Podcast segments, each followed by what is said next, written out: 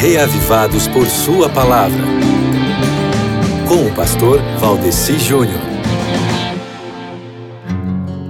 E aí, meu querido amigo ouvinte, você já leu sua Bíblia hoje? Já leu 2 Crônicas capítulo 22, que é o capítulo do Reavivados por Sua Palavra para hoje?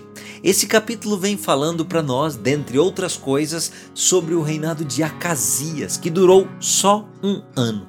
O fato mais importante a respeito de Acasias não é o reinado dele, mas o que vem depois, ou seja, o reinado de Atalia, a mãe de Acasias, que era a esposa do rei antecessor, o Jeorão, e filha de Acabe e Jezabel. Que familinha, hein?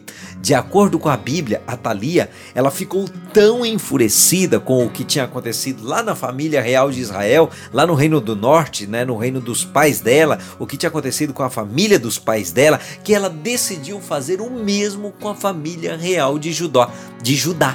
E o pior foi que ela quase conseguiu. Ela conseguiu matar quase todo mundo, conseguiu mandar matar quase todo mundo. Mas daí surge Jeoseba, uma mulher que teve um papel impressionante na preservação da linhagem real de Davi, pela qual Jesus, o Salvador do mundo, deveria vir. Sabe por quê?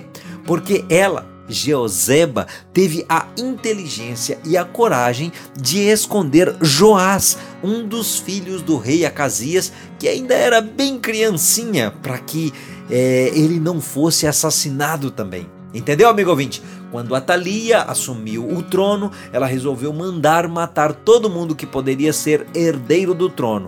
E naquele massacre, todos os descendentes de Davi, que eram elegíveis ao trono, foram destruídos, salvo um que ainda era uma criança, aquela criança chamada Joás.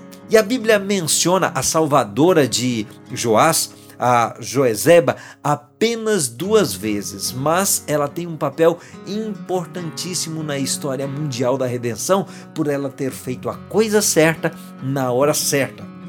Você, amigo ouvinte, pode até não ser famoso, mas Deus pode usar a você poderosamente, de forma imprevisível, se você estiver colocando-se nas mãos dele, se você estiver se preparando para isso ou deixando ele prepará-lo para isso, tá certo? Então, comece esse preparo ficando em comunhão com ele, fazendo a sua leitura bíblica do dia hoje, inclusive em 2 Crônicas capítulo 22, ok?